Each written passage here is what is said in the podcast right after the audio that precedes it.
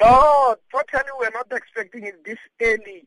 But uh, in mind, uh, our our constitution indicates that every time when parliament is dissolved, within 90 days we have to go for elections. Hence, it means that as a commission, we have permanent staff, and our registration it is continuous. So it means by the lawmaking, we, we, are, we have to be ready anytime. Mm. And and and do you are you ready though? We are ready.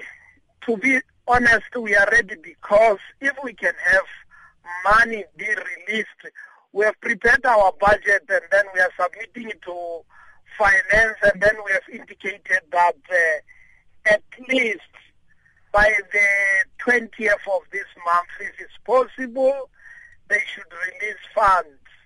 Mm because it's a it's a mammoth task to hold elections. I mean, you, you need to conduct a, a voter uh, registration. You need to uh, voter education. You need to do registration, re-registration, and double checking. You need to talk to people who are outside the country to come back and vote.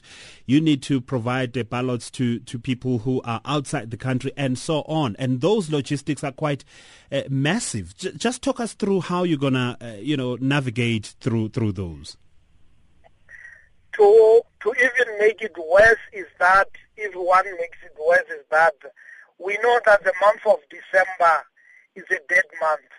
But our plans are that we should start procuring things that need to be procured during the month of November. So we've targeted November that all our procurement should be maximized in November because we know that in December there will be no procurement and then we know that the firms will open again mid uh, mid January. So our procurement procedures and all that, we've talked with the Minister of Finance so that they should relax certain clauses of the procurement regulations. All right. Were you even consulted, though, uh, when this uh, decision, when at least this deal was brokered? Because, uh, you know, you are right at the heart of it. Honestly, we are not consulted, but what the facilitator, uh, the deputy president, Mr. Ramaphosa, did was that for the first time he came to us and said we should make a plan. And then he indicated that uh, we should, we said we wanted about 12 months, 10 months. He said, no, no, no, that one is out of the picture. He said we should make a plan, and then we we did make a plan whereby we're saying in April next year. Mm. And then he took the plan and accepted the plan. It was during his first time when he had come to Lesotho. This week when he came, the first thing when he talked to us, he said, no, I've talked with politicians. Totally they don't accept that the election should be in April.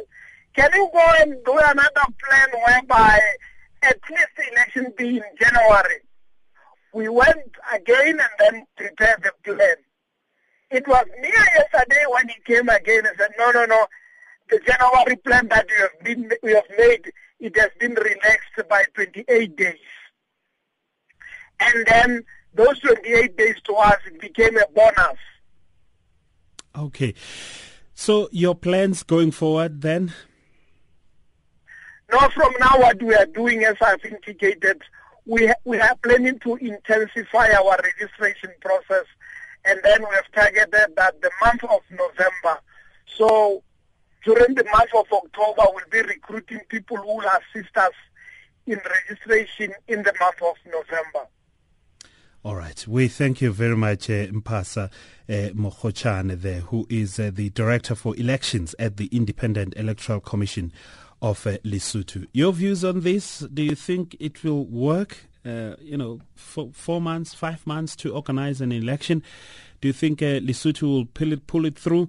Uh, let, us hope they will. And uh, with all the assistance really that uh, we can give them as South Africa and uh, SADC as well, I'm sure they will, they will pull it through.